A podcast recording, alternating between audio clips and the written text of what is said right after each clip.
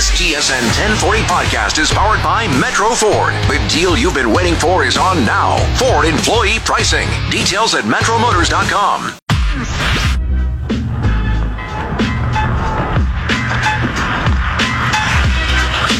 Time to go rink wide on T S N ten forty.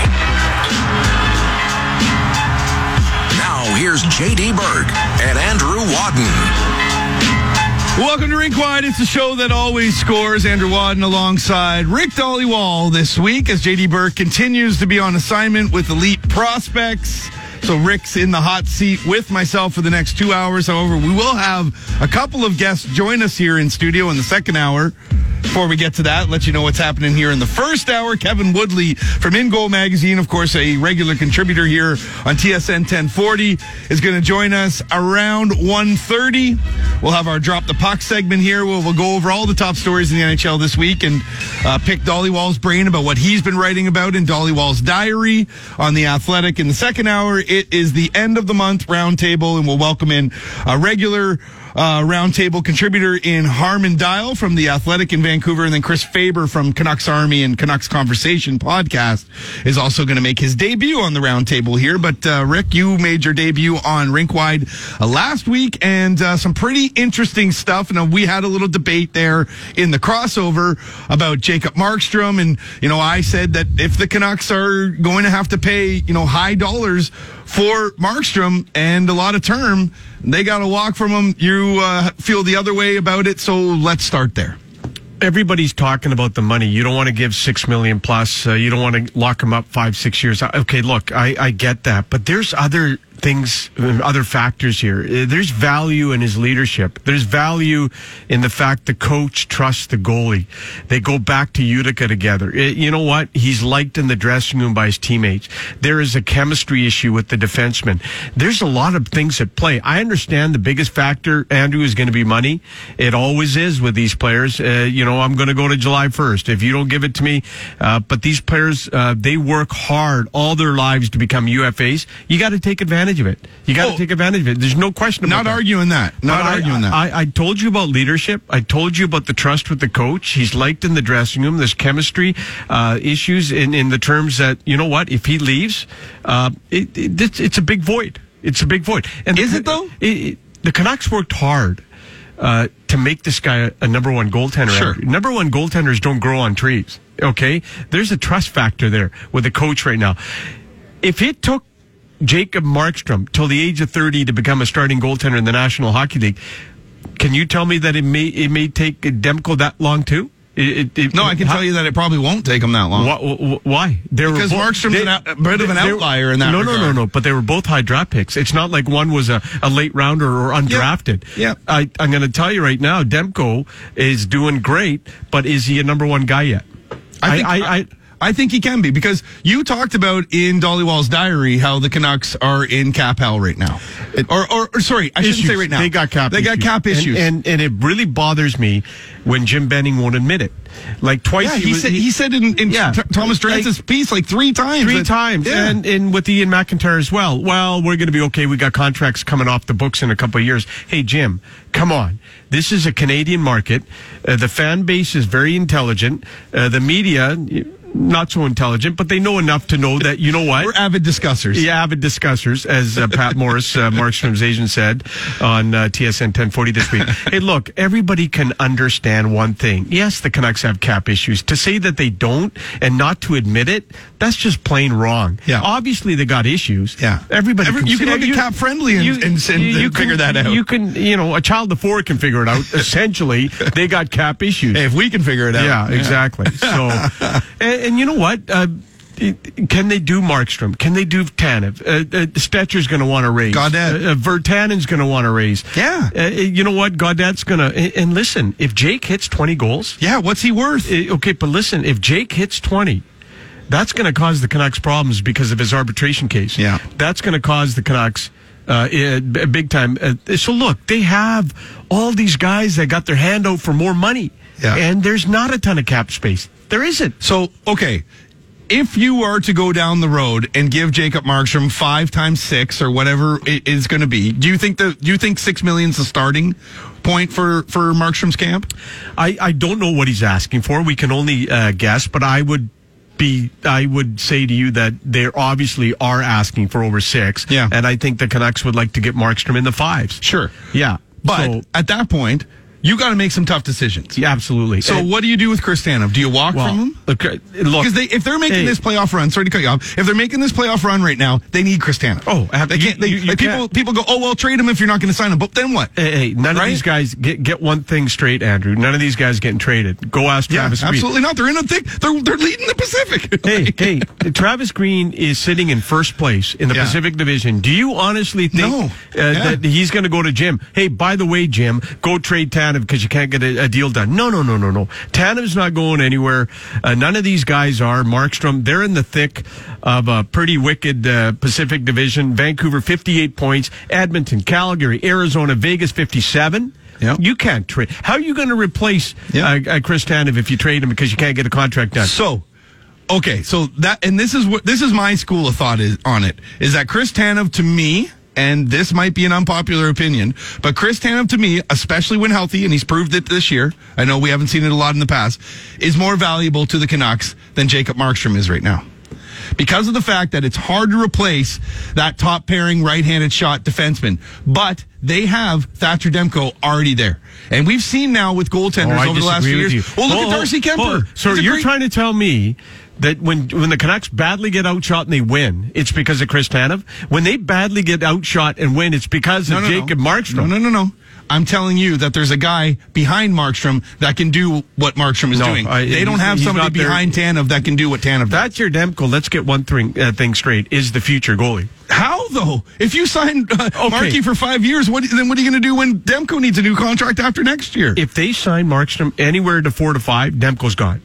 Demko's gone. So then how's he the future? Okay, what I what I meant was you keep saying that uh, Tanev's more important than Mark. What I meant was Demko is the future goalie if they can keep both of them. But that's, I, my, that's, I, what, but that's my point, is that you have the next guy right behind Markstrom. You don't have the next guy behind Tanev right now. Well, they, the Canucks would say to you that they do in Brogan Rafferty. They, they they would say to you maybe it's Nikita Tryamkin. They would say to you that even though Ole Ulevi's on the left side, you know what? They can move things around. There are defensemen that can play both sides, but Nikita Tryamkin might be that guy. Okay, so let's pivot then and talk about Nikita Tryamkin because he's been a point of discussion here uh, on the radio stations uh, across the city. Um, Where are you, where where are they at right now at Tryamkin? Because it sounds like things are starting to move a little bit. Well, his season's going to be over in a few weeks, yeah. and then as soon as his season's over, Andrew, they uh, they'll talk to his agent uh, and see if they can cut a contract. And uh, Kevin Woodley, who's joining us at one thirty, sure, also came on T S N ten forty Monday morning mm-hmm. with uh, our morning show and said, uh, "Would Tryamkin play in Utica?"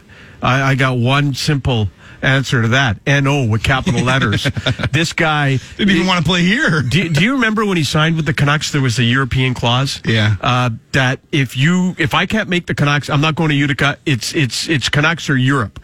So in no way is this guy. This is going to be a one-way contract.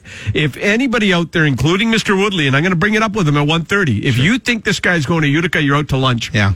Uh, some good feedback coming into the inbox right now. You have to sign him because the Canucks are finally moving forward. Doesn't make any sense with a rookie goalie. It's taking a step back. That's from Rosie. Uh, got to agree with Wadden. No way you give Markey six million dollars plus on a four to five-year deal. Goalie market isn't that robust.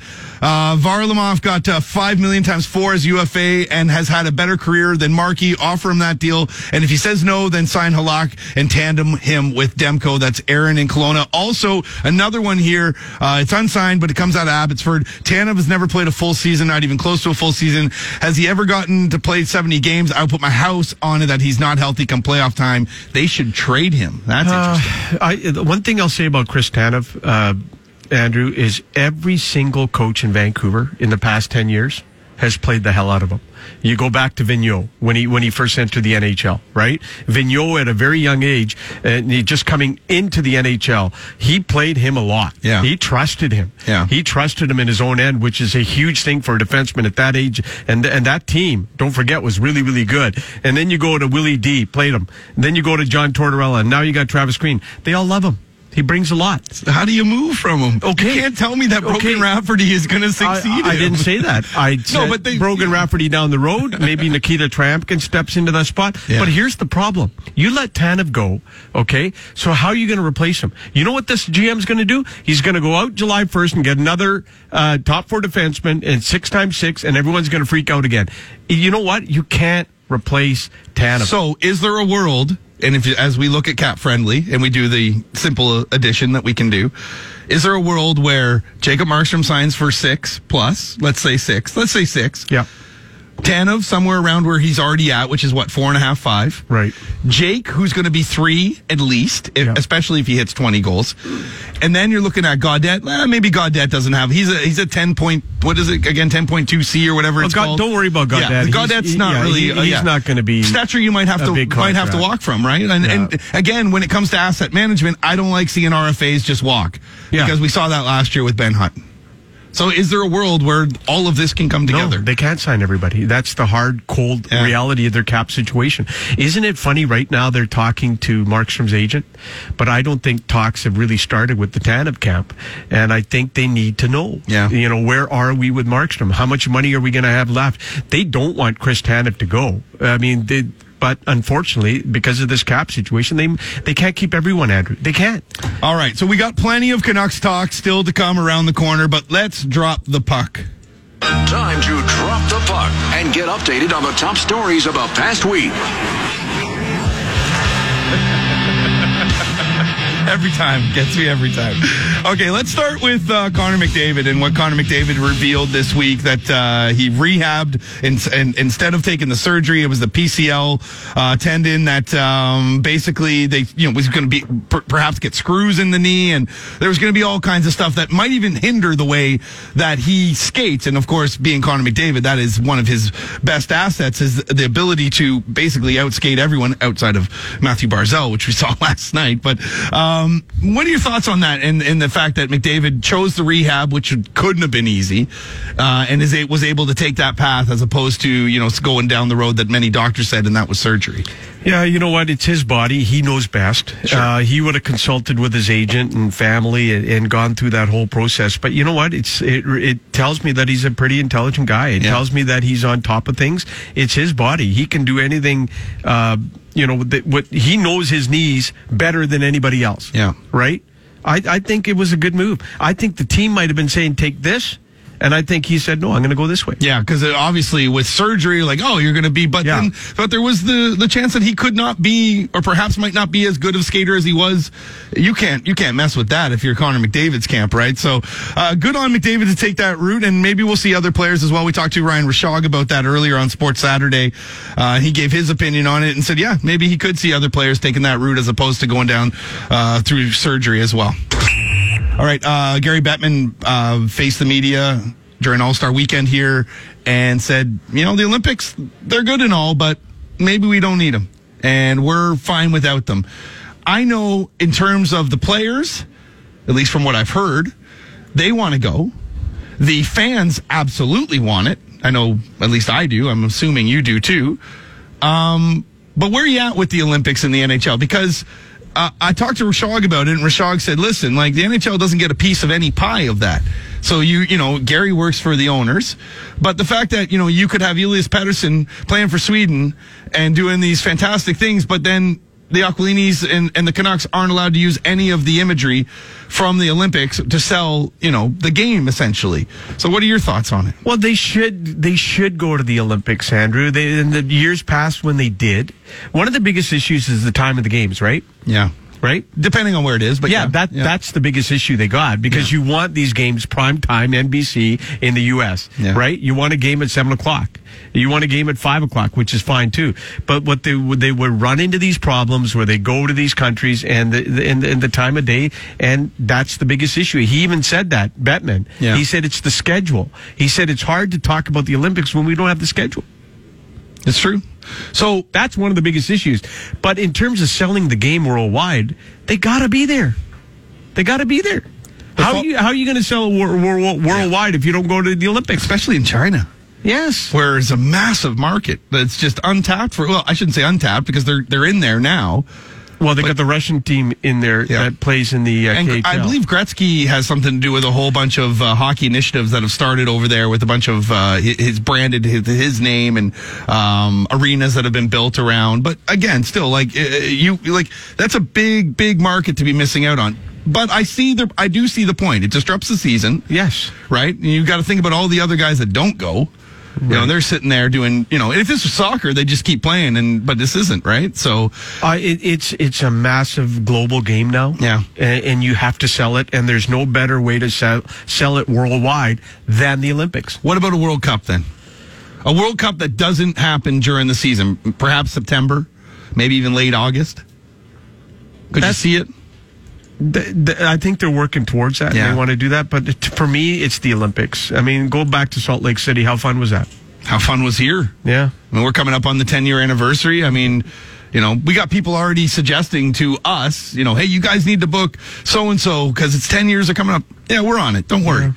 But at the same time, it's, you know, people were, I, I mean, it was one of the greatest times of my life was those, what, two weeks or so that we had here. That gold medal game, walking her in the streets with everyone. Oh.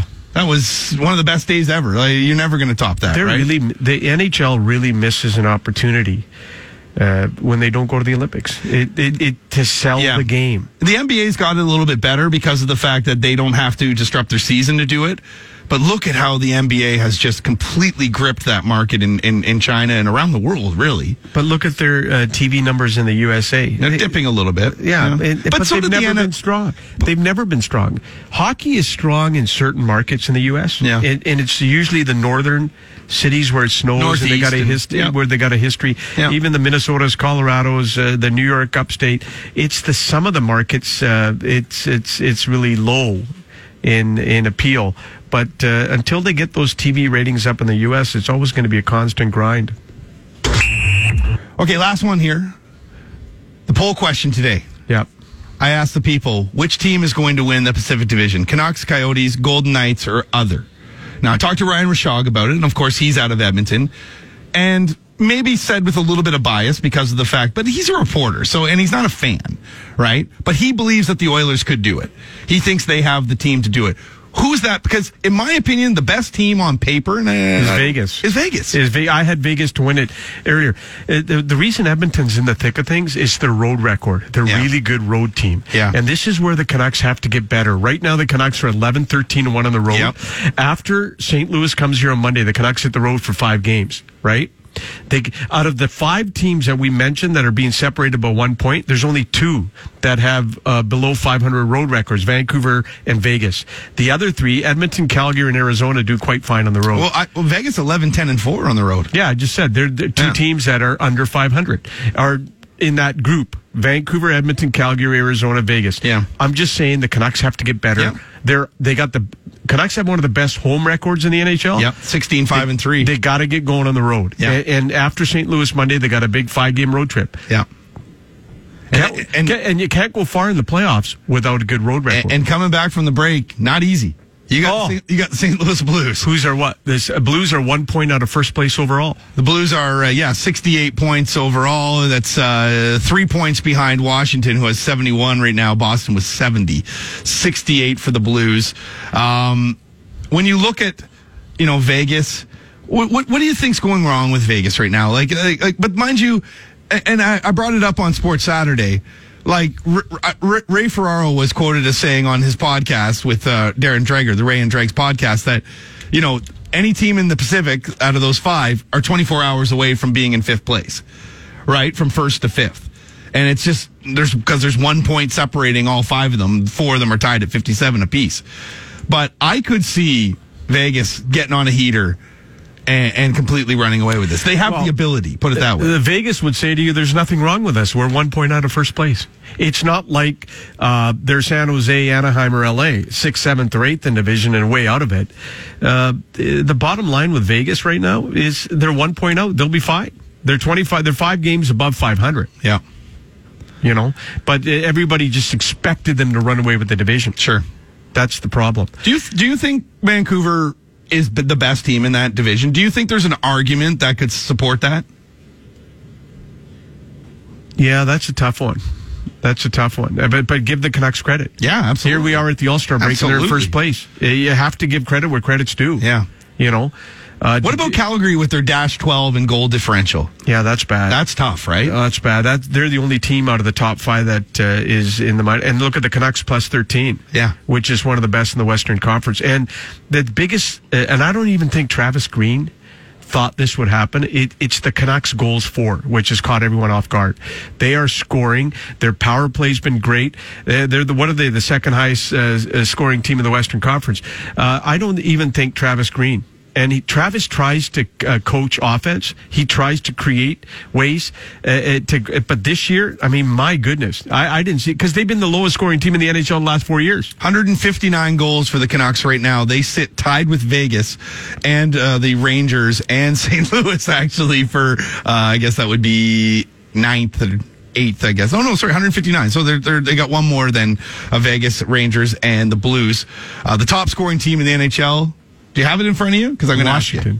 No. No. Who's the it? Most goals in the N H L, the Florida Panthers. Oh, Florida, yes. one hundred eighty yes, yes. goals. They're a plus twenty right now, followed by Colorado, Toronto, Washington, and Tampa. So that rounds out your top five. Uh, but uh, out of those teams, like Florida surprises me. The rest of them don't surprise yeah. me. Yeah. No, it... it Florida does surprise me. I thought it was Washington. But the, the, the Panthers come up. Uh, quickly, I want to get the story in. Did yeah. you uh, read in the New York Post today about Mathew Barzal? I did not. The Coquitlam kid. Uh, rumors that uh, his contract's up, yada, yada, yada, and that uh, they're going to have a tough time signing him. And they, the, the report said that he, he wants to play for Seattle, the expansion Uh, the, the Seattle team. I keep calling them the Sockeyes. I think it's going to be Sockeyes. But anyways, uh, interesting piece on Matt Barzal. He just got benched by Barry Trotz the other night uh, against the Rangers. Third period, didn't play. But there's just an interesting story uh, in the New York Post today by Larry Brooks about Barzal and how are they going to be able to sign him. He, he could ask for seven, eight, nine million. And uh, but there was an interesting tidbit about he wants to play for Seattle, which uh, is still. Two years away, though, right? Well, I mean, no, yeah. but it, it would it would obviously be around the uh, his contract. Well, his contract's it, up at the end of this year. Yes, yes, uh, but he's an R F A. He's, it's, yeah. he's coming out of his entry level deal. But, uh, but I'm just saying to you, he's going to do quite fine. Thank you. Yeah, well, forty-two points in forty-nine games, of course. In well, N H L eighty-five All-Star. The year he beat yeah. Boeser to, yeah. to win the Rookie of the Year. Took a dip in his uh, sophomore year with just sixty-two points in eighty-two. Yeah, still, but hold it a second. Do you, do you know why he took a dip? His the year he had eighty-five points, he was playing for Doug Weight, yeah. and very offensive-minded yeah, yeah. uh, Doug Weight, and then Barry, Barry Trotz, Trotz comes in, in yeah. and his point totals go down. Well, my point is this, though, is that uh, so he's still going to need a contract, of course, R F A and all, but Seattle being not in the league next year, but the year after. Yeah. So what do they do there? You yeah. know, did they sign just, him for one year? Or? It was just a rumor that um, he would like to play in Seattle, which is funny because if you're from Coquitlam, don't you want to play for the Canucks? Yeah. Not that it could, you know, you could. I guess you could ask for a trade, but it's just interesting the, the way the story was written up in the New York Post today about uh, the kid from Coquitlam. Yeah, we'll have to see how that uh, plays out. And, and I mean, I can't see the New York Islanders move, like letting him walk. It would just be yeah. ridiculous. But you, you know what, though? Here's the other problem for Mathew Barzal. He's a very high-end, uh, creative, offensive player who's playing for uh, the very defensive-minded Barry Trotz. Yeah. Who, uh, the Islanders lead the N H L in goals against, do they not? And guess what? His goal, his his point production every year is not going to be great because he's playing for a defensive-minded coach. The Islanders right now are, as I Google on air, they're actually not that bad in goals against. Uh, oh, they're one of the best, and they were last year too. Anyway, the Detroit Red Wings, of course, leading the league in goals against, one hundred ninety-eight this year. That's interesting stuff from Brooksy. We'll see how they plays out. I mean, the Islanders have the cap space if they do have to pay a premium well, for, for Barzal. But if he's, you know, trying to make a move to come back home, so to speak, you know, maybe he looks at the Canucks uh, uh, salary cap and goes, oh, there's no chance I could play there anyway because they can't afford me. So why yeah, not be the face of the, uh, what did you say, Sockeyes? Do you have any I, inside I, information no, I don't, on that at all? Uh, I, I just think uh, Seattle Sockeyes makes the most sense. I thought we We were supposed to hear this, uh, the name. It's coming up. It's supposed to be in February. The, well, it was supposed to be around the All-Star game. Yeah, That's what but we heard. The, the rumor is that Seattle's going to name their uh, team in February. Uh, gotcha. I, I keep hearing Sockeye. Do you think anybody, uh, we're up against it, but do you think anybody from the Seattle organization right now knows? Do you, like, do you think, you know, Cami Granato knows? Oh, yeah. You think so? I think uh, Ray knows. Oh, I'm gonna have to text Ray. All right. Uh, on the other side, we're going to talk some goaltending. We're going to go back down the uh, Jacob Markstrom path with Kevin Woodley from In Goal Magazine, T S N ten forty contributor. I'm going to ask him, hey, should the Canucks perhaps walk from Markstrom? Well, we'll find out on the other side. It's Rink-Wide, the show that always scores, T S N ten forty. And now, a Giant Minute with Dan O'Connor. Tonight at the L E C, the Vancouver Giants take the ice for the first of a home-and-home series with their B C division rivals, the Kelowna Rockets. This weekend's doubleheader has huge playoff implications, as the Giants and Rockets are currently neck and neck for third place in the division. The Giants are three oh oh and one against Kelowna this season and are two and oh against them at home. Six different Giants forwards are averaging at least a point per game against Kelowna this season, and both goaltenders, David Tenick and Trent Miner, have earned wins against Kelowna. The puck drops tonight at seven. Following tonight's game, the Giants and Rockets meet again tomorrow at five o'clock in Kelowna for the back half of the home and home weekend. Vancouver Giants white spot packs are available now, starting as low as one hundred nine dollars. Each white spot pack includes tickets, a white spot gift card, and a gas card. Fun for the whole family is just a few clicks away. Visit vancouvergiants.com slash white spot.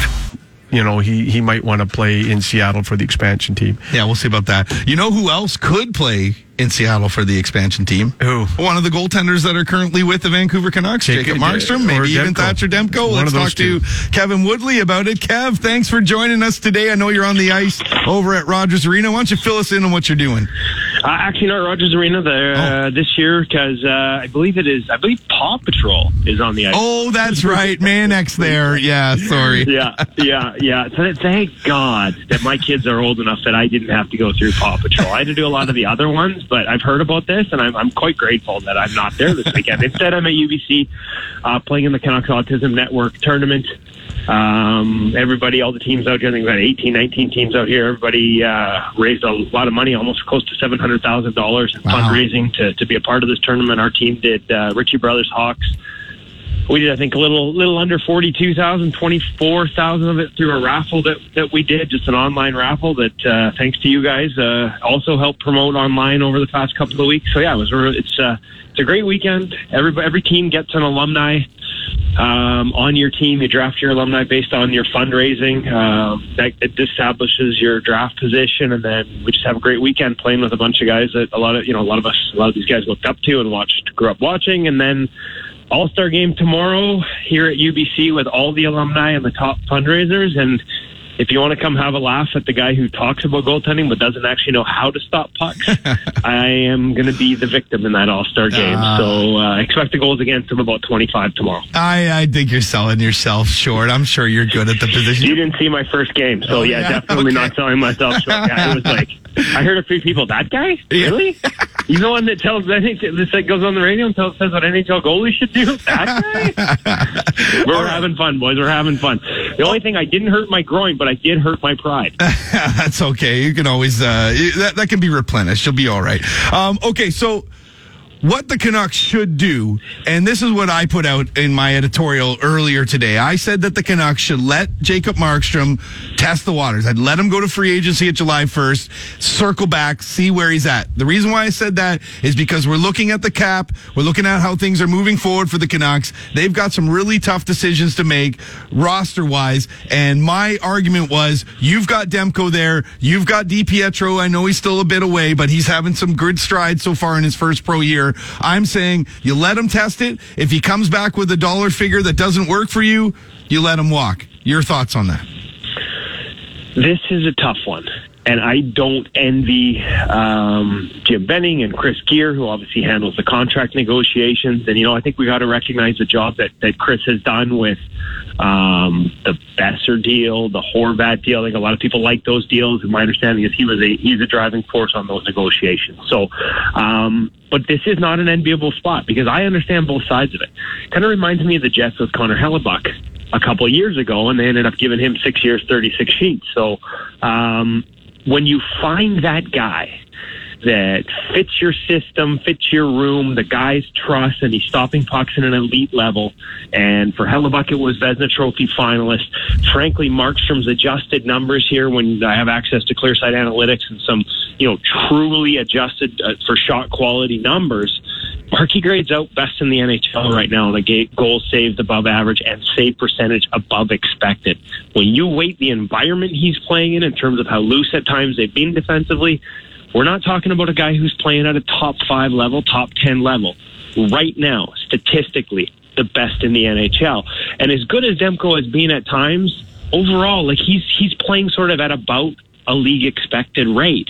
Markstrom is exceeding that. He has saved them over fourteen goals statistically. That is seven wins strictly on the back of your goaltending based on sort of the math and the analytics. And again, Clearsight Analytics breaks this down like no other company. thirty-four points of uh, of data per shot recorded, pre-shot passing, screens, broken plays. Like it, this is, is as detailed, as much context as you can get, and Marky grades out real well. So that side of the coin, you're like, man, like for us to keep making strides as a team, how do we lose that? Even though we have other guys coming, even though it's going to be a, an unrestricted free agent class, almost like we've never seen before from a goaltending perspective.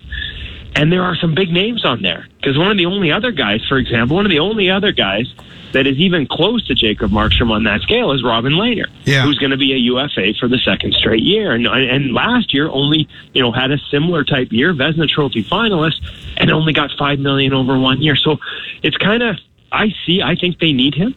I think he's a big part of this team and they should do everything they can to re-sign him. And yet on the flip side of the coin, I'm not sure the rest of the N H L views him quite as highly. Yeah. I don't think, given that free agency class, if you if you do, you sort of want to nut up and let him let him test the market and take that risk. Um, you know, I, I I don't see six over, you know, six times six on the table from a lot of other teams, and maybe yeah. I'm wrong. Yeah, that's I know what... a lot of other goalie coaches that like him, guys. Yeah. But I don't know, like really, and they can see the changes and they can see the yeah. progression and they believe in him. But selling that to their, putting their job on the line to get their G M to, to make him a big ticket offer because they believe in it that much, I'm not sure. I'm yeah. honestly not sure. Yeah, and that and that's my school of thought on it is that I don't think the market's going to bear that much, and that when he can go out, take it, you know, look around, and go, you know what, guys, like, you know, I, don't, I don't think it's best here, and maybe I'll play for you know four years, five million, you know, twenty million dollar contract because you know if you end up giving Markstrom anywhere from you know four to five, because that's probably what he's going to be looking for, then Demko's gone. Am I wrong? Yeah, but that's not, again, like like four to five, to me, that's not the end of the world. If we're talking in the sixes and some of the other numbers I've seen thrown around, yeah, sure. uh, then then that's a different conversation. Like, you know, I mean, like it's easy for me to, like I said, this is not an easy position for him to be in, um, but he likes it here. Like, it's the devil you know, right? Like, even even amongst some of the other, let's put it this way, all these, like, forget, even beyond Demko, like, even if you decide Demko and we're going to go get a one B, um, Anton Hudobin, I think he leads the N H L on save percentage right now. Like, he's he's your prototypical, like, high-end one B, all three of the guys, Greiss, Halak, Hudobin, all the sort of model citizens to be one Bs, guys you could play alongside Demko. They're all unrestricted free agents this summer. They all also happen to play behind defensive environments that are very friendly for goaltenders. So you can't just say, well, we can go get that guy, save some money on goaltending, let Demko keep coming, let DiPietro keep coming. That's fine. But there's no guarantee that those guys are going to be able to perform the way they have in Boston, behind the Islanders, behind the Dallas Stars, who are like the Islanders defensively. No guarantee those guys are going to continue to have that kind of success behind the Canucks and the way they play. And the defense isn't changing drastically. I mean, if anything, they lose Tanev, and not, so it doesn't change for the better heading into next season defensively. Like, I think people miss how much they lean on their goaltending and lean on Markstrom this year. And to just assume you can go find somebody else who's going to be able to be this good behind this defensive environment, that's a risk. I'm not going to say it's a mistake, but it's definitely a risk. And at the same time, if, if the alternative is to overpay, maybe it's a risk worth taking. He checks the market, um, and maybe he decides, yeah, maybe there is a little more money out there, but do I want to change cities? Do I want to go to a different team, or do I want to be a part of this? So you kind of hope and think that they can come to something that's reasonable between the two sides. But like I said, this is this is not going to be necessarily an easy negotiation, because, you know, uh, his value to them is higher than I think it would be to anyone else around the league, and they have to measure that in their negotiations and avoid negotiating against themselves. We're speaking to Kevin Woodley from In Goal Magazine and T S N ten forty contributor. Kevin, would you say because uh, Jacob took longer to become a number one goaltender, he's thirty, he doesn't have a ton of mileage on him, would that be an asset for him heading into the, as he gets uh, thirty and uh, gets into that decade of his uh, playing career? He hasn't had a, a ton of games in the N H L, though. I, I think yeah, that's... But does it matter if you if he was playing it? Like, it's not like he wasn't playing in the American League. Like, I don't have the numbers in front of me, Rick. You'd have to hockey D P it for me. But if he was playing sixty-five games as a top prospect in the American League, that's every bit as hard, arguably harder, because you're a lot of three and threes, and, and you're playing two of them at least over a weekend, and the way the schedule is. I don't know that that makes a huge difference if he was playing just as many games at other levels, just because it wasn't the N H L. I mean, obviously that year in Utica, they went on a long playoff run. That mileage counts just as much. In some ways, the, the N H L is actually an easier, easier league for goaltenders, because your movements and your patterns are all based on more predictable environments. Guys are where they're supposed to be. They make plays they're supposed to make. It's less of a broken game. So I don't know that I fully buy that, but again, I don't have the A H L games played in front of me. Um, so yeah, I'd, I'd, I'd be a little hesitant on that. You know, it's interesting, like he's, you know, because it took so long, um, he's, you know, what, a little younger than Holtby, but not much. They're both thirty. Like Lehner, who to me grades out at the top of this class because he's done it behind a great defensive team in New York, and now he's showing he can do it behind a horse crap defensive team with the Chicago Blackhawks. Like, he can play it any way and adjust his style and have success. And he's only twenty-eight, so he's also the youngest of that group, that Holtby, Markstrom, Crawford group. Like, Lehner's only twenty-eight years old, so he gets an even bigger benefit of the doubt that way. For Markey, I don't, I don't think the games played at the N H L matter if he was playing them at other levels. You know, uh, Kevin, it's going to come down to dollars and cents. It always does. Yep. But but there's other things at play here. Uh, Markstrom's leadership, uh, his trust with the coach goes back to Utica. Uh, Travis absolutely uh, trusts Jacob. He's liked in the dressing room. There's chemistry uh, that he brings to the club. Uh, yeah, you mentioned family and, and, and the city of Vancouver. There's so many things at play here. It's, it, it, I know it's going to come down to dollars and cents, but there are other factors as well. It's and, and for the Canucks too. It's the devil you know, right? Like like you know how he fits behind this system. You, sorry, he, you know how he can handle this type of defensive structure. And sorry, guys, I got to move here and get out of the locker room because there's a team coming in. So I apologize for the noise, but um, you know what you have in Jacob. You know how he fits in the community. You know how he fits with his teammates. You know how respected he is in the room. Like, it works both ways. He, you know, he's he's been open about it. He would like to stay. And for them, I, you know, I think it's it's pretty much a no-brainer that they would like to keep him. And I know there's a lot of people like, oh, you know, what about what about Demko and what about D P S? I get that, because I like both of them as prospects a lot. And that's why, if you can, you avoid term. But I don't know if you're going to be able to avoid term and keep the cap hit down. Like, that's that's the balance they have to find, right? Like, um, and then there there are a ton of factors. That's why I said I, I'm glad. This is why I only get paid a few bucks to talk to you guys on the radio instead of the big bucks, like the guys over at Rogers Arena, because this isn't an easy decision, and it's a decision that will have a massive impact, because he has had a massive impact. Like I said, statistically, the biggest impact in the N H L this season from a goaltender. And losing that would have a massive impact on this team, even if you think the other guys are ready, ready to be good N H L starters and ready to save you fourteen to fifteen goals halfway through the season, are two entirely different conversations. And that is what Markstrom has given them, and that's what makes this even tougher. He's been their M V P, not just what we see eye test, statistically as well. take those seven wins off the board, guys. Where yeah. are they? Yeah, no, they're not take in first seven place wins in the off Pacific. The board for these, not this in first team place. Right now, and where yeah. are they in the N H L? Yeah, and, and, and, and let's be honest, Kevin, these stats that you're firing out at us on the importance of Jacob Markstrom, don't you think his agent's got him? Don't you think his agent has got a, a pretty big, thick book on everything that's gone right for Jacob? Well, I mean, to maybe I should give a plug here. Maybe his agent. I don't know if he has these ones because they're very proprietary and they they they cost a lot to buy into. There are some teams that have them and have bought in. So, uh, but if he's listening, he should definitely uh, purchase these these these statistics. They are they are good stats and they they boost his client really well. Oh, I'm sure he's got numbers that are similar. Um, but like I said, plug for Clearsight Analytics, the deepest context I've ever seen in terms of truly measuring goaltending performance. Uh, and if I was Markie's representatives, I'd want to have a look at it because, I, like, I look around the league, right? And this, this is part of the equation. How he's perceived around the league will affect what he would get on the open market. That's the reality. And not all te- like Rick, not all teams have those numbers that I just threw out. A bunch don't, frankly. Yeah. And they make decisions for other reasons. Jacob Markstrom, like N H L dot com, ran a halfway through the season Vezina Trophy winner poll. I didn't get to vote on it because um, I'm not a staff member, um, despite doing their goalie writing. I'm just not staff. So it's just the way she goes. Jacob did not have a single top five vote from any member of the staff when they did the Vezina voting a couple of weeks ago. You look at the Professional Hockey Writers Association. Now, those aren't those aren't the Bible. Those aren't the end-all, be-all. But I'm sitting here talking about a guy who is statistically the best in the league, and he's not even finishing on top three of these votes. And why does that matter? Who cares what the media votes and what they think?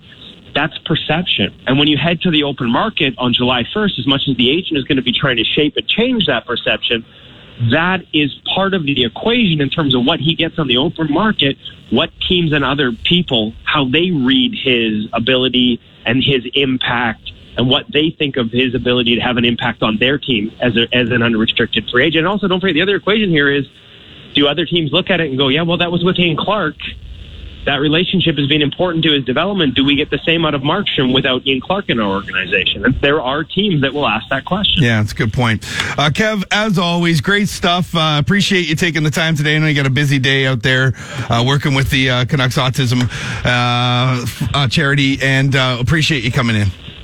No, my pleasure, guys. Um, I, I appreciate you guys letting me do the plug. I got an hour before I got to be on the ice, so I, I need to actually start stretching now. That's how yeah. bad things have gotten. uh, I also appreciate you guys. I think you, you guys didn't get a word in edgewise. I had a couple of Red Bull to get me fired up for this oh, game, so that I apologize for just the absolute verbal diarrhea, but I enjoyed being on with you. No, it wasn't verbal diarrhea at all. It was always good stuff from you there. That's Kevin Woodley from In Goal Magazine. Thanks for joining us. That's the day, guys. All right, Kev. Uh, again, Boy, lot, he, lots to unpack. We're up against it. We got to get to break. Hey, uh, let's let's let's save it. We'll talk about it on the other side. Rink wide. Show that always scores. T S N ten forty. Today, Larry Walker becomes the first position player, ah, second Canadian-born member of the National Baseball Hall of Fame. Larry Walker. Happening, and I actually truly meant that. I... Uh, and then that number popped up on the phone, and to hear them ask uh, if they could speak to Larry Walker, and, you know, I I think I uttered the words, oh, Here comes the throw. It's a one-hopper. Like I say, the rest was just like in, almost in, in disbelief to hear him say that uh, he didn't come up short this year. Larry, we look forward to seeing you in Cooperstown. T S N ten forty congratulates Maple Ridge's own. Welcome to the Hall of Fame. Hall of Famer, Larry Walker. Pretty amazing. But it's, it's the flavor of the month. Uh, uh, Ian Clark deserves all the credit. Well, take a look at all the goalie coaches that have been in Vancouver in the past five, six, seven years. Yeah. There's been a ton of them. I don't think it's just one guy. Everyone's had input into his development, but I, what I was told by a pretty good source is that Dan Cloutier it played a big role as well. Big, big role. When teams, I, I like when Woodley said, you know, with the Ian Clark sort of, uh, you know, putting the two together and other teams maybe around the league being like, well, he's not going to have Ian Clark here, so, right? But I just don't think there's going to be that much of a market. Like, I could see the Capitals winning a Stanley Cup and then not re-signing Holtby. They're so strong, though. Because they have Samsonov yeah, there as yeah. well, right? But I mean, but so do the Canucks. And he's a, a... Like, are we selling Demko short? Or is it, is there still too many concerns? The biggest thing is Markstrom is proving yeah. night in, night out sure. that the Canucks without him would not be in first place. Sure. How many times have they been badly outshot and he's been the first star? And what's that? The, that, that uh, to me right there is, is go back to the Carolina game at yeah, home. Yeah. forty-three save shutout. Yeah. Yeah, there was that stretch there where they were getting... Oh. badly outshot, and Markstrom was just winning them uh, uh, games on his own. I like the stat that uh, Woodley brought out, saying that Mark- Markstrom has won them seven games himself. Yeah. That, if you take that, subtract hey. it, they're San Jose without those seven games. And, and that Carolina game at home was yeah. one of them. Yeah. Uh, like I said, we Andy Reided the call- clock here, so we're going to have to take a break. On the other side, it is the end of the month, rink-wide roundtable. Harman Dayal from The Athletic in Vancouver, uh, regular on the roundtable, is going to join us. And Chris Faber from Canucks Army and Canucks Conversation podcast making his debut here on the roundtable. Keep it locked. It's the show that always scores, rink-wide, T S N ten forty. Now, more of rink-wide on T S N ten forty.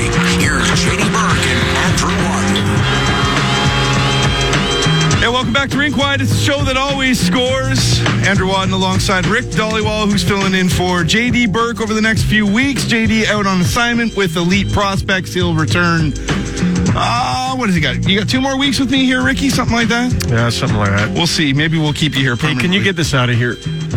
Oh, you don't want... Okay, so in studio right now, it's the end of the month roundtable, and Harman Dayal is here from uh, The Athletic. He's an old hack when it comes to this roundtable business. Uh, we got Chris Faber from Canucks Army and Canucks Conversation podcast as well. And Chris, you've brought in some Ugh. Parallel forty-nine beers, and we love getting free swag around here, especially when it's beer.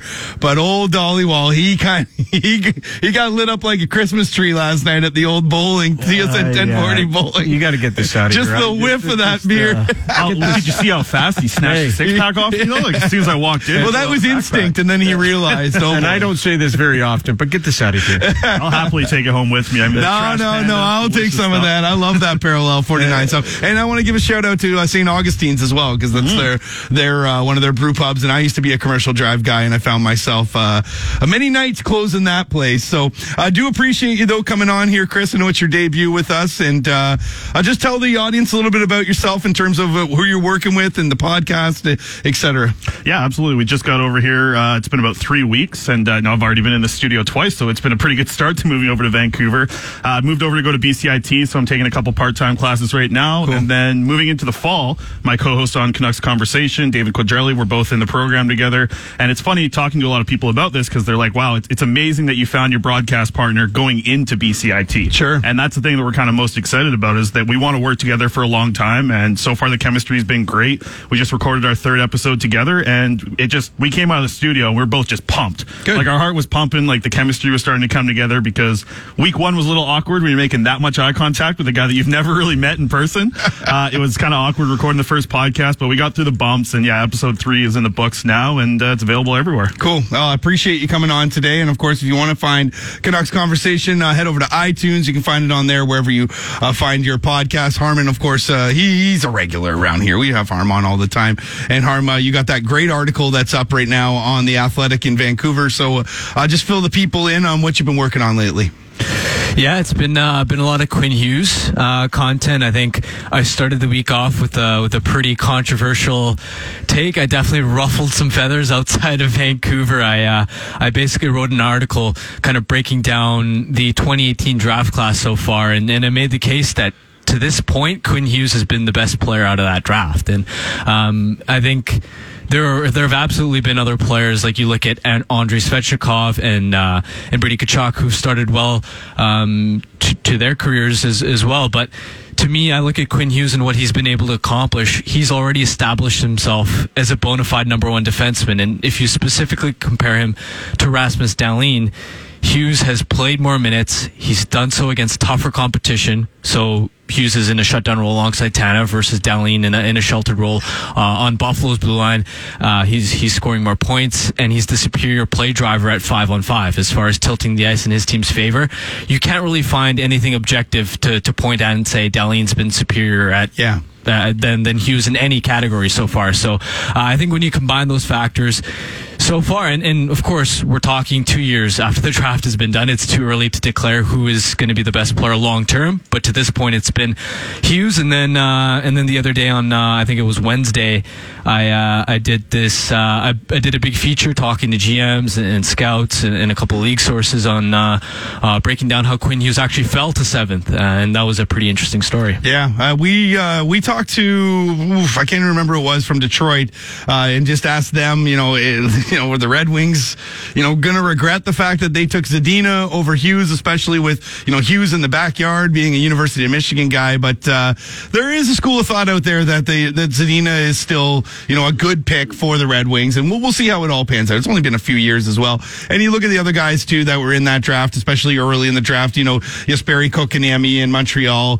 slowly kind of making his way in, you know, in terms of, you know, getting to be the player that they hoped he would be at third overall, just one hundred fourteen uh, games into his uh, uh, N H L career. But I think right now you're absolutely right. It's it's about a, a three man race, maybe a four if you add in Brady Tkachuk there. But Dahlin, Svechnikov, Hughes, uh, those are home run picks for the uh, for the Sabres, the Canucks, and the Hurricanes as well. Okay, so the big topic of discussion today has been Jacob Markstrom, and I kind of put it out there that I feel that the Canucks should let him test the waters this offseason because of the fact that they do have cap problems ahead. And Rick, you wrote about it in your Dhaliwal's diary on The Athletic as well, just kind of giving the foresight that, uh, you, you know, um, the Canucks are going to be against it. They're, I mean, we know that Hughes is coming up. We know that Pettersson's going to be coming up. Then, of course, you've got Tanev there, too. What happens with Virtanen if Virtanen ends up scoring twenty-plus goals? Uh, so I kind of put it out there that maybe they should test things with Markstrom because of the fact that if he's going to get six times five or whatever it is, you might have to balk and go, listen, we've got other places uh, to spend our money wisely, I guess you could say. But Kevin Woodley came on, threw a bit of, of cold water on that as well, saying, you know, maybe though that this is, Demko won't be that guy, and that Markstrom, you know, they need him, and I get that. They do need him right now. Uh, what are your thoughts? And I'll start with you, Harm. Um, where, what, what should they do with Markstrom? I know it'd be as easy to say, well, I'll sign him for three years at, you know, twenty-one or whatever, but that's just not going to get it done, is it? Yeah, and I think from, I kind of agree with, with your perspective in that I'd try and, and let him test, test the waters, because I think if you look at the U F A goalie market coming up and the supply and demand, and this is one of those things where there's always, like, for instance, if Torrey Krug or Alex Pietrangelo hits hits the open market on July first, there are going to be fifteen, twenty teams interested in the top four defensemen.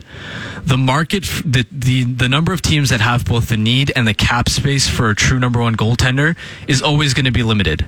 And you have some instances where, yes, you have Bobrovsky completely cashing in, but then you also have players like Robin Lehner, who... What was he? he? He was a finalist for the Vezina. Correct. And he signed a Jennings one-year trophy deal. Winner. Yeah, yeah. He, he signed a one-year deal for five million. And so I look, uh, look at look at the summer ahead, and there are a lot of names that are going to hit the market. You've got Braden Holtby, you've got Robin Lehner, you've of course got Markstrom, Corey Crawford, Thomas Greiss, Yaroslav Halak, Anton Hud- Anton Hudobin. So I think there are a lot of there's a lot of th- this supply of goalies where maybe not all of them are legit number ones, but you've got one B type, like for instance, you, you take a Greiss or a Halak, those guys can play in tandems really well. And so I think that could be an instance where he tests the market and you wait to see how much interest there is, because if if there isn't a whole lot of teams into him, then then the Canucks could be in a position where now you can get him for maybe cheaper than you can right yeah, now. Exactly. That's what I was thinking. And uh, Rick, uh, when you look at Demko though, is he ready? Like if they were to walk and hand the reins over, would he be ready? That's a great question. Uh, look, I, I think when it comes to Markstrom, uh, guys, I, I think it, this doesn't get done quick. I, I think it, it gets done in the summer. Why don't you wait until uh, to see if the team makes the playoffs or yeah, not? Yeah, sure. Yeah. And then if they make it, anything can happen. And then you don't want your starting goaltender to leave. They got to... Look, you get rid of a Sven Baertschi, you get rid of another contract before July first. Brandon Sutter, perhaps. Brandon Sutter. Yeah. And all of a sudden, and you have the money yes. for Markstrom. Yeah. So I don't think the notion out there that they got to sign him before the deadline or in the next week or two. No. No. Why not try to move some contracts? And if you even, let's say you're a million apart with him. Let's just say you're a million, just a guess. Yeah, you get rid of a Baertschi, then you got that million. Sure. Yeah, you, you get rid of a Sutter, you get rid of some other contracts, you can do it. And there's a couple, hey, hey I, I don't know if Chris Tanev's going to be back or not. You know, and if you decide... That's a tough guy to lose, uh, though, and hey, I know people will say, well, he's never healthy yet. And I'm going to tell you something. You're going to know Chris Tanev's fate yeah. if and when they sign Nikita Tryamkin. And I'll, and I'll tell you why, because then the, they're going to need money to sign Tryamkin, right? Mm-hmm. Guess what? If they sign Tryamkin, then, then Thatcher or uh, Tanev, one of those two is definitely gone. Faber, is there a market at all for Brandon Sutter and or Sven Baertschi? Because we know that they've been shopping Baertschi around and just doesn't seem to be. But, you know, we're also in season right now where a lot of teams are capped out. Maybe perhaps there'll be some more room in the summer. Yeah, I think there was a lot of question about Sven Baertschi going into the season, obviously, with the concussions that he had in the past. And if you see what he's doing at the A H L level right now, he's getting very physical. Like, he's getting involved in the play on the corners. It's something great to see, and I think that he's playing to go get back into the N H L, right? Whether it's with the Vancouver Canucks, it seems like the relationship isn't great right now with that situation, but man, you watch him play a game down in the A H L right now, he's playing real tough, he's a guy in the corners, like he's what he's playing like you would like to see Nikolai Goldobin do in the A H L right now, who's, you know, even though I'm at the Free Goldie movement, he's not really doing that. But with Brandon Sutter, it's it's another weird situation, because if you have him playing on the fourth line right now with Jay Beagle, like he's an option to have as a fourth line center. He's making a lot of money, but he's also, you know, making similar money to Jay Beagle. So you don't really want to have two guys on your fourth line topping out at close to seven million dollars. So if Brandon Sutter's given an opportunity like we've seen with Louis Eriksson, maybe Louis Eriksson falls off a little bit and we see Brandon Sutter hop up and play in that role, because that Bo Horvat line, though it's a top six line, it's really playing like a checking line, right? It's matching up against the best line on the other team, and that's a spot where probably Brandon Sutter can have some success. Uh, and if he gets into that role, I think that's an option. Uh, but I, you know, with Louis Eriksson playing right now and playing so well, I don't know if he gets put into that spot. And it's hard to showcase a player on your fourth line, especially when you're just getting caved in on the shot share, right? Yeah.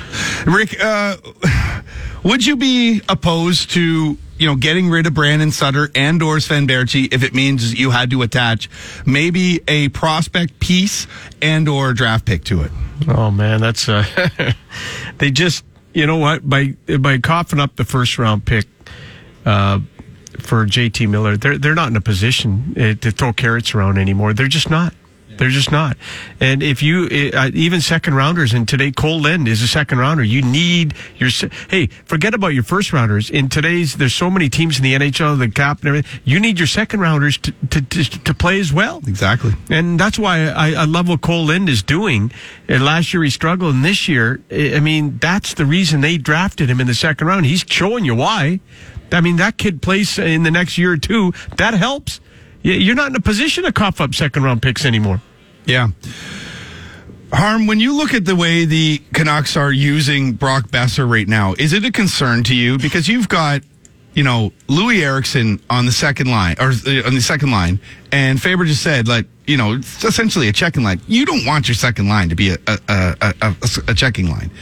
So yeah, I, with Boeser on the third, like, you know, what is he? Like, he was forty, forty-eighth on the top fifty list that they had for him. I believe he's the seventh highest scoring right winger right now. Like, what the hell are they doing with him? Well, well, the thing is, it's it's hard to really be critical of the way they're deploying that top line, because it's working right now. Because you, you look at the first line and you've, you, you've got Virtanen on it now. They've been controlling the shot share. They, they're producing scoring chances. They're, they're, they're, they're getting pucks in the back of the net. And then you look at the second line. Remarkably, they're coming out on top. They're holding their head above the water against the opposition's best lines. And then now you have the, the Gaudette line, who is playing against tertiary competition. And they're getting the opportunity to kind of, in those softer minutes, um, push, push a little play offensively. So, now, I think it's important to recognize that it's not sustainable long term. It's yeah. not gonna. It, it, this this isn't gonna work long term. I don't see Louis Eriksson in, in your top six working out. This is one of the the best stretches we're seeing out of him. This is one of the best stretches we're seeing out of Bo Horvat. I think that second line is eventually going to come uh, back down to earth. And then at the end of the day, look, the Lotto line was. has been so prolific this year. When they've been together, you're talking arguably about a top five line in the N H L. I think they're just too good yeah. to, to to split them up long term. As much as as well as Jake Virtanen's played over the last month or so, I just Boeser has to be on, on that top line long term. Yeah. I, I, so then Jake maybe to the second line with you know Horvat and, and Pearson. The problem is.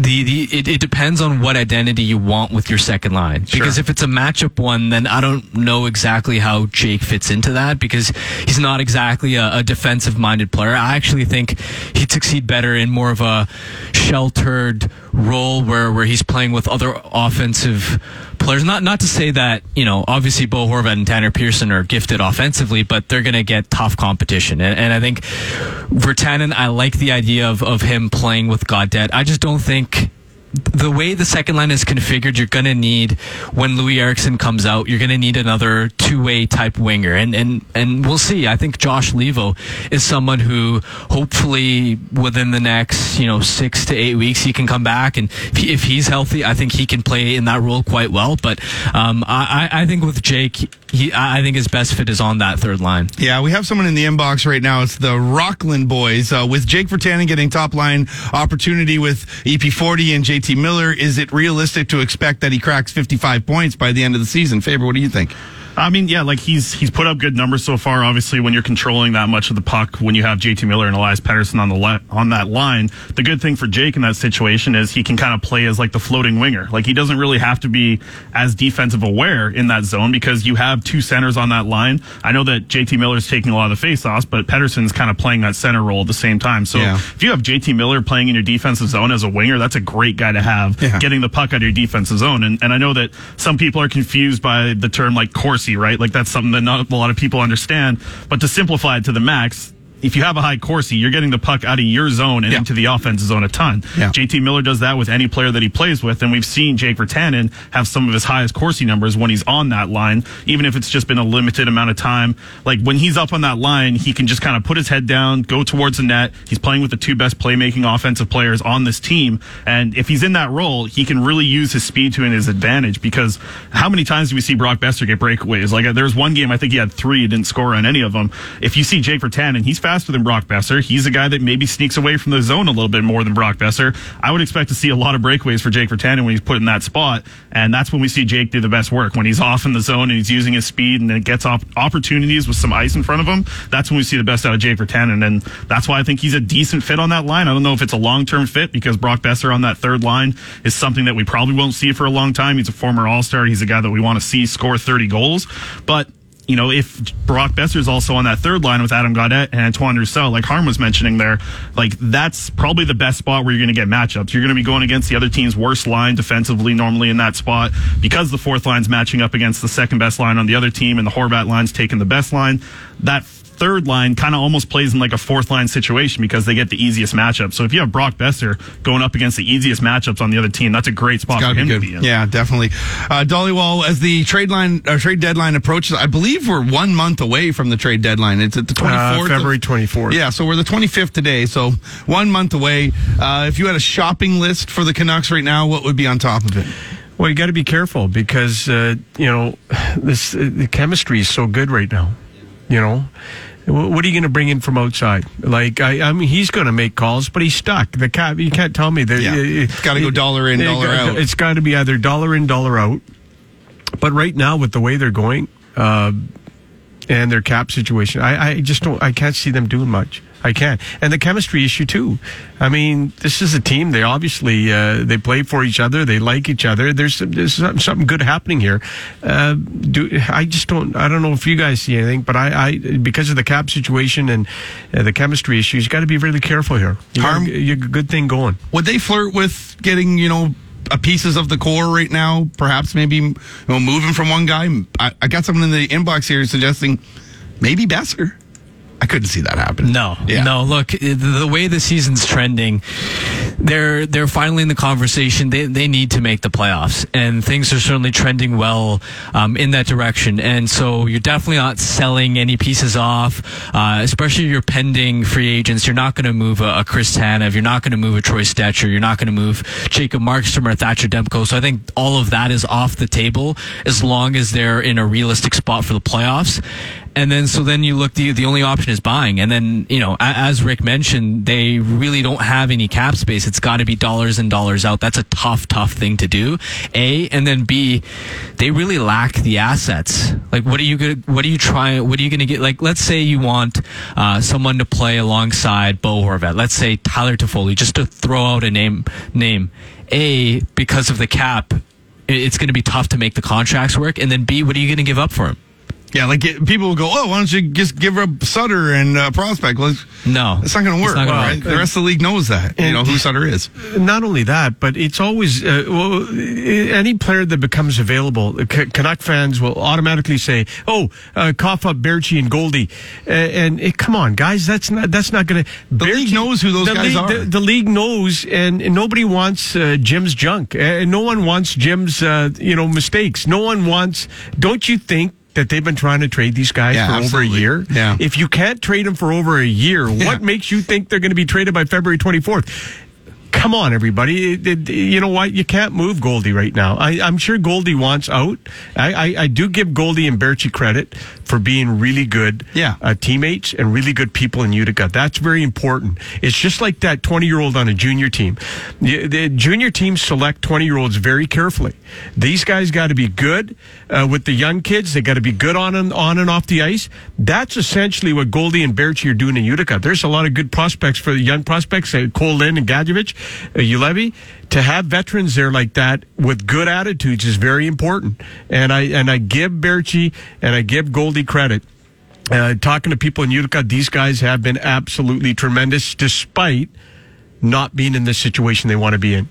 Brian and Coquitlam just texted and Stamkos. And if anyone knows that drop right there, yeah, that was, that's old school T S N ten forty uh, drop right there. Okay, on the other side, let's talk a little bit of Utah, Utica. Let's ride the bus a bit. I know that Faber is uh, is following the Comets uh, pretty uh, closely, so we'll touch on that. And we're also, I'm going to ask the boys here who they think the best team in the Pacific Division is. Keep it locked. It's Rink Wide, the show that always scores, right here on T S N ten forty. The Hot Wire. Still don't have plans for the Super Bowl? Budweiser presents the T S N ten forty Super Bowl viewing party at the Canadian Brewhouse in Richmond. Big screens, big sound, incredible specials, and prizes throughout the game. Listen to Halford and Bruff weekdays for your chance to win a V I P spot for you and a friend, including food and drinks. Details at T S N ten forty dot C A.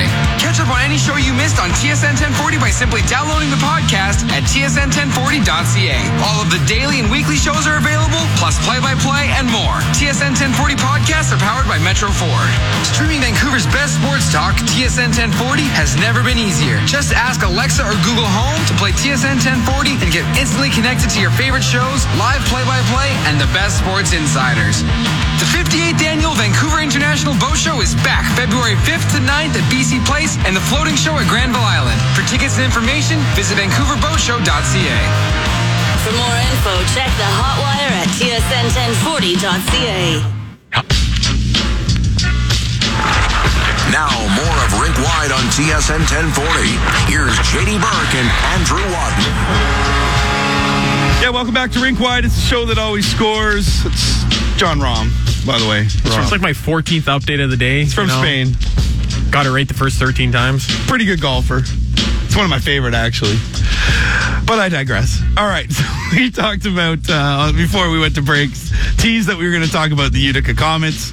And uh, Faber, you, you follow them pretty closely here. I know Comets Corey uh, is a regular with us as well, and we always uh, head to Utica from time to time, talk to Ben Burnell, who's on the beat there with the uh, Comets. And we had a good little discussion here in the break on where we were going to go with things. So I want to start with this. Out of the guys that are on the Comets right now, who has the best chance of cracking the Canucks next year? Yeah, I think that this year there's not really a lot of options. I think the best option right now on this team is Cole Lind. I mean, you're seeing what he's doing every single game. I've watched him over the past last five, and he's probably been the best Utica Comets player in two or three of those five games. And he's a guy that's that needs to be involved emotionally when he's playing. It's something that he talked about in junior. It's something that I talked to him at training camp about.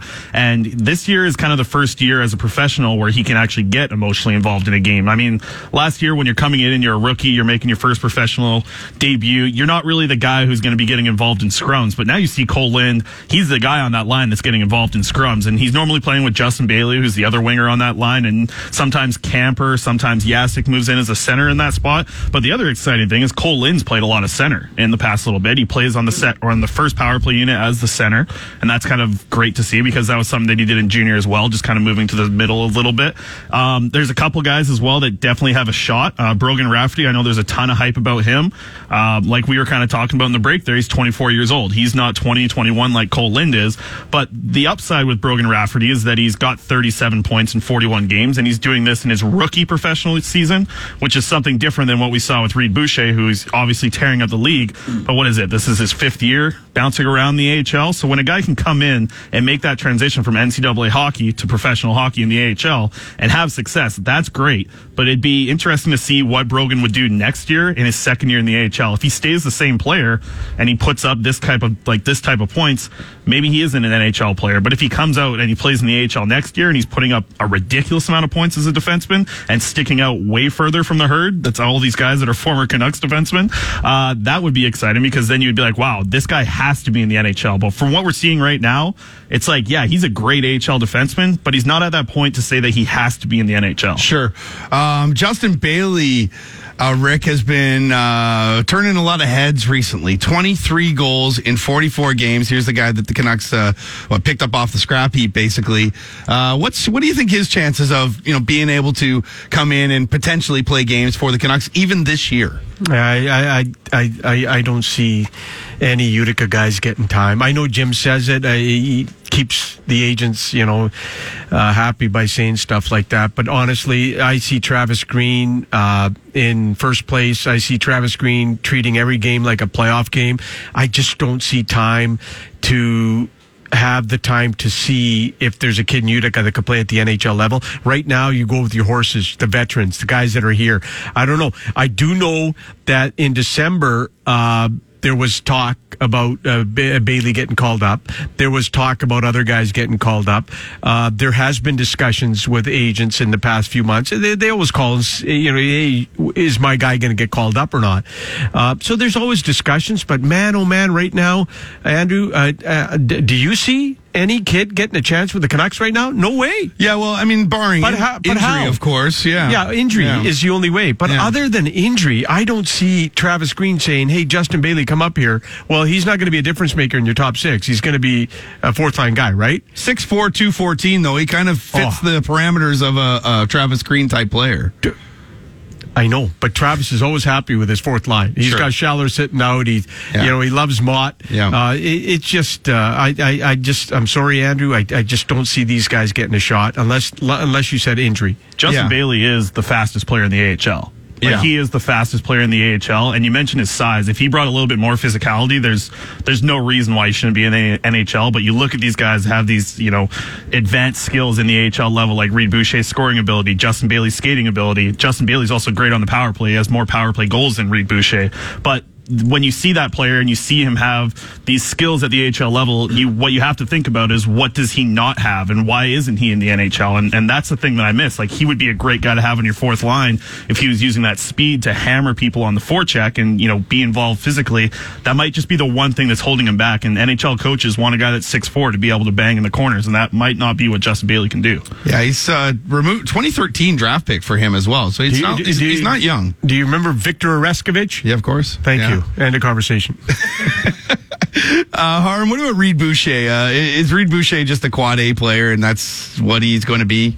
Yeah, I mean, look, it, it's pretty simple. He's not good enough to be in your in your top six, and um, and and he's he's not suited well at all defensively to play in your bottom six. Like, I don't know what else, what other way to put it. He's not going to play on your top power play unit at the N H L level, and um, you know. Teams at at this at this stage, especially as the N H L gets faster and faster and faster, Boucher just doesn't have have have the legs to to to keep up. Look, if if you're if you're a rebuilding team and and you're and you've been just absolutely struck by injuries, sure, maybe Boucher can fill in for a few games in your top nine. But if you're talking about a team with serious playoff aspirations, you're not going to have Reid Boucher in the lineup. You talk about foot speed, though. Are you worried about Jonah Gadjevich and the way he's progressing?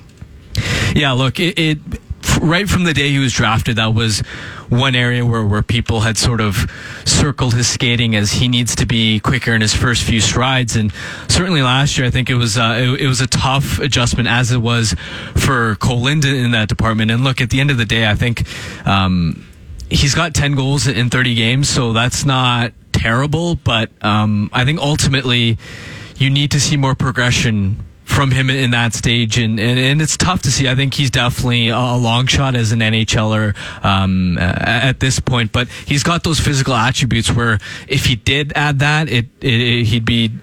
Yeah, I'm sure N H L coaches would love to have him uh, in a bottom six role, especially when you consider some of his intangibles, but I just don't think he's quick enough to play in the N H L long term. A, a couple of things. Uh, uh, quickly back to Justin Bailey. Travis Green's the reason he signed in Vancouver, because Green liked him in his days in Utica, really liked him a lot.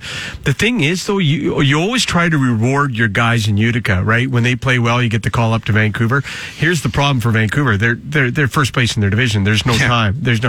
But you, and they're it, relatively healthy. I, I would love to see them reward Justin Bailey, but you know what? I, I just don't see it happening. The guy's been incredible last two, three weeks.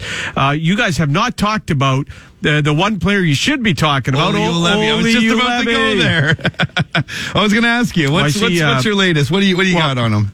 I asked his agent uh, last week if if there's been any talks uh, with the Canucks about you know get, getting a look up here, and he said nothing. Uh, so they're going to let him you know marinate down there. I, sure. I see Corey's uh, comment. Uh, Corey last night tweeting again that Ulevy gave the puck away and they scored. So when you look at Oli Ulevy, and and I think everybody in Vancouver would love to see this guy uh, crack uh, the Canucks lineup sooner and later. I see minus eight. I know the plus minus isn't everything, but it's it's indicative that you it, about his playing his own end. It's it's it's his play without the puck. He's he's got the offensive gifts. Okay, he's up to what nineteen points, thirty-six games. It's his play without the puck. And when I talked to Sami Salo when he was in Finland, he's got to get stronger. He's got to he's play better in his own end. These are all the things. And when I talked to Podkolzin's uh, coach in Saint, in Russia yeah, the other day, he said, I'm teaching him to be better defensively. All these guys got to be better defensively, play without the puck, and then you get to play for Travis. Yeah. Uh, let's pivot now, guys. Uh, the poll question today, which was uh, which team is going to win the Pacific Division? We got four options because it's a Twitter poll. So Canucks, Coyotes, Golden Knights, and then other. And basically other are the Alberta teams because, let's be honest, the, Cal- the California teams are relatively out of it, right? Uh, I'll start with you, Faber. Who do you think is the favorite out of those five to take home the Pacific? Yeah, I think if, if the Canucks can stay healthy, they're the favorite to win. Wow. I think that, you know, with Quinn Hughes coming in and making that top four so much better than it was in the past, having guys like Fantenberg and Jordy Ben be, you know, options to use in your bottom pairing, the defense core has improved drastically from last season, and these young guys that have been running this team since last year have been able to get better. They have three players at the All-Star game. Elias Pettersson is playing great hockey with J T Miller. You know, if they can find a little bit better use out of Brock Boeser, and I, I wonder if the third line is an option long term, because if Brock Boeser gets some easy matchups, man, if he can get back to ripping that shot like we saw in his rookie season, like, why not the Vancouver Canucks go out and win this Pacific Division? It's so so close right now. They have such a great home record, which is something that they haven't had over the past couple of years. Yeah. And I mean, Vegas has fired a coach. They've changed their coaching staff around.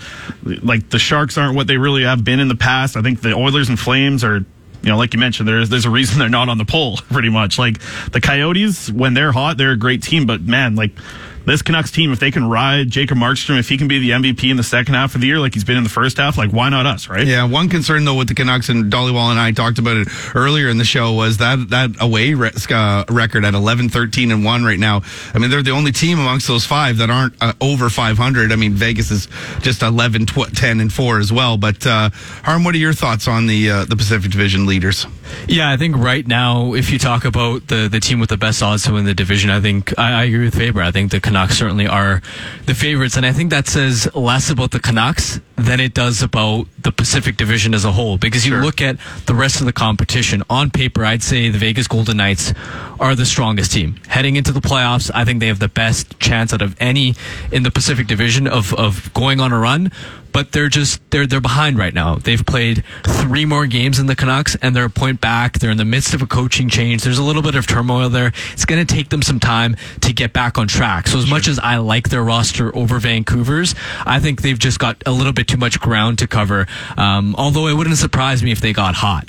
Um, and then you look elsewhere in the division, you've got Arizona. To me, I, I really would have liked their chances, but the problem is now you've got Kemper. Uh, he's he's injured, yeah. and Ranta's always in and out of the lineup. Yeah. So you look at what the Coyotes are as a team, their identity. They're essentially the New York Islanders West. Yeah, and yeah. if you remove their goaltending out of the equation, that defense first play style is it becomes a lot harder to execute. So they they to me are a question mark. And then the Alberta teams, like Edmonton's essentially what a three four man team who's going to be reliant on the ups and downs of their goaltending. Um, and then Calgary to me is a little bit of a dark horse, because their their their top guys have underperformed in the first half. If they can get back on top, and if uh, if Rittich can be stable in between the pipes, it wouldn't surprise me if, if they took a run at things. But all things considered, I just I can't look at any other team and and say I'm really confident about the squad going into the into the second half of the season. The dash twelve goal differential is is what really jumps off the page for me when I when I look at Calgary as well, right? And I know Dhaliwal and I have already talked about that so far. Uh, Rick, I, I, I think we got your opinion on uh, yep. who you thought uh, the the the front runner is in the Pacific. Um, what's surprising you though, Rick, in this division more than anything else? Is it the fact that the Canucks are sitting atop as we you know essentially head into the second half here? Yeah, it is, because it w- go back to August and go back to September and everyone's. Uh, polls, the pre-prediction polls uh, on the season. Did anybody, can you, anybody in this room honestly say in, nope. in August, September, they picked the Canucks to be in first place in the Pacific Division at the All-Star break? No way. And if you do say so, you're lying. Yeah. Yeah, no, you're absolutely right. And there's a lot of people that, uh, there was very few people that actually picked them to be a playoff team this year as well. And I, oh. I know Craig Button was on it though early, and he, he said it off the start of the year. I believe this team will be a playoff team. And, you know, Craig's looking like a bit of a genius right now. However, there is, and I've go back to it, I've said it a few times uh, throughout the day today, is that they're, you know, twenty-four hours away from being, you know, out of, in fifth place. And it's uh, Rick, Rick, Ray Ferraro said it on his podcast, and he's absolutely right. They got a five-game road trip coming up after the Blues. Yeah. That's going to be big. And so's the Blues. Like, yeah, Monday yeah, night's a big game. It's a massive game. Yeah. It's a massive game. I, I don't like this long break they got. I think it's way too long. I don't mind a three, four-day break, but this is ridiculous. Yeah. You know, to, to, to, to have this gap in between games and then have it's it's essentially Monday is like a first game back from a road trip kind of yeah. deal, and you're facing the uh, second, third best team in the National Hockey League Monday. Yeah, it's going to be a tough one. By the way, you and I doing the uh, pre yeah. well post game show at least. We'll be doing the uh, you'll join Sakaris and Price for the pre game show. Uh, those guys are down in San Diego. I know, I lucky guys. Uh, what what what's, what? Let's go big picture now around the the entire N H L, and I'll start with you, Faber. And, you know, what's been your biggest surprise this year in terms of, you know, what's gone down in the league? The Oilers are definitely a good example of that. You know, a team that's got yeah. you know, essentially two guys that are, you know, keeping them in this race. What it, you know, what else is, has kind of jumped out to you? Well, though? You mentioned the Oilers, and, you know, to take it back to the Pacific a little bit, like, there's only two teams in the Pacific Division with a winning record in regulation time. Like, if you bring in overtime, and that's why we see all these teams bunched up in the Pacific Division, like, they're all getting those loser points, which is, you know, definitely brings up the argument to move to some what these European leagues are doing with three points for a win, two points for an overtime win. But the Canucks and I the Oilers... I agree with that, by the way. Yeah. But that's, yeah anyway. I don't know why people don't talk about that more, but the yeah. Canucks and Oilers are the only two teams in the division with over twenty regulation wins, which is something that you'd like to see, because it's like, oh, they aren't getting so many loser points like we're seeing the Calgary Flames. Or nor are they giving away other ones to their competition. Exactly. Too, right? And when yeah. they match up against Pacific teams, that's where you're going to see these points match up. But I think that uh, one of the surprises for me was that the Saint Louis Blues have been able to continue their success after the Stanley Cup win. You know, sixty-eight points and leading that Central Division is, is damn impressive. And as much as I hate to say it, because I'm all Team Petey here, especially with the Calder race last year, uh, you know, Binnington's been able to play pretty well again this season. And I, I've seen a lot of these goaltenders come in in and have one good year, and then it seems like the league figures out why they had that success and they're able to beat them. But, you know, you got to give props where props is due. And, I mean, the Saint Louis Blues have been a good team this year, and they've definitely shocked me. I mean, I thought they were going to be a playoff team. I didn't think they'd be running away with the division like they are. Tom? Yeah, there are a couple. I think if you're talking about a team that sort of faded a lot faster than, than people would imagine, I look at the San Jose Sharks. Yeah. Like, this is a, this is a team that, you know, before this season, they've every single year been been a legitimate cup contender. And yeah, I think a lot of people recognize when you lose a player like Joe Pavelski, it's going to be a big, big loss. And I certainly didn't put them in the Stanley Cup bracket. Sure.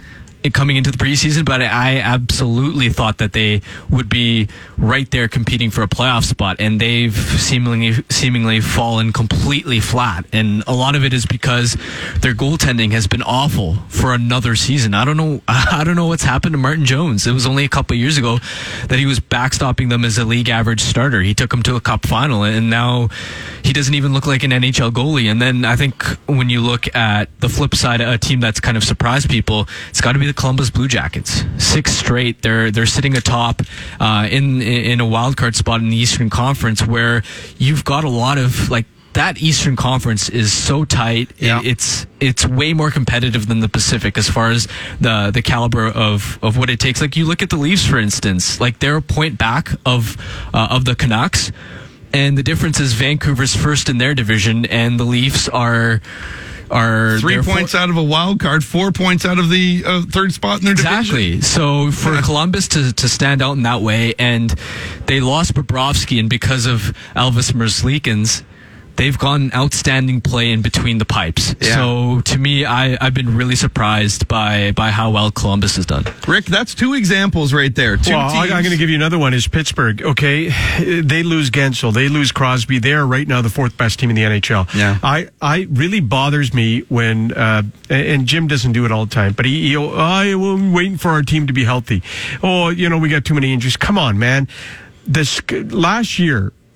Arizona was the most injured team in the N H L. They were two points out of the playoffs. You can't use injuries as an excuse. You yeah. can't do it. Yeah. The Pittsburgh Penguins lost Sidney Crosby. Then they lost Gensel. They they lost a ton of guys. They're the fourth best team in the league. Yeah. You know, it bothers me when Jim says all the time, oh, just waiting to be healthy. Just uh, just waiting to be... Come on. Yeah. Every team has injuries, and the Pittsburgh Penguins, without one of the best uh, players in the world for a lengthy time, are you kidding me? They're a top-five team in the N H L. Yeah.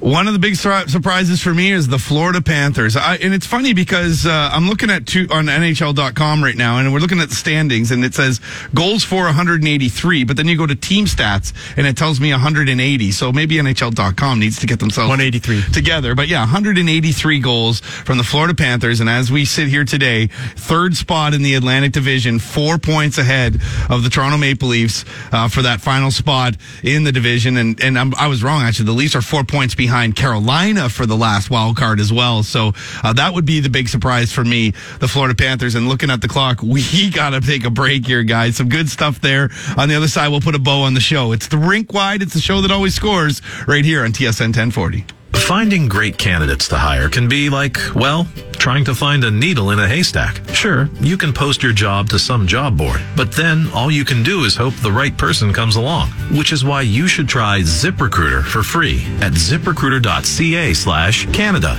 ZipRecruiter doesn't depend on candidates finding you. It finds them for you. Its powerful technology identifies people with the right experience and actively invites them to apply to your job. So while other companies might deliver a lot of hey, ZipRecruiter finds you what you're looking for. The needle in the haystack. eighty percent of employers who post a job on ZipRecruiter get a quality candidate through the site within the first day. It's the smartest way to hire. And right now, you can try ZipRecruiter for free. That's right, free. Just go to this exclusive web address, ziprecruiter dot c a slash Canada. That's ziprecruiter dot c a slash C A N A D A. ziprecruiter dot c a slash Canada.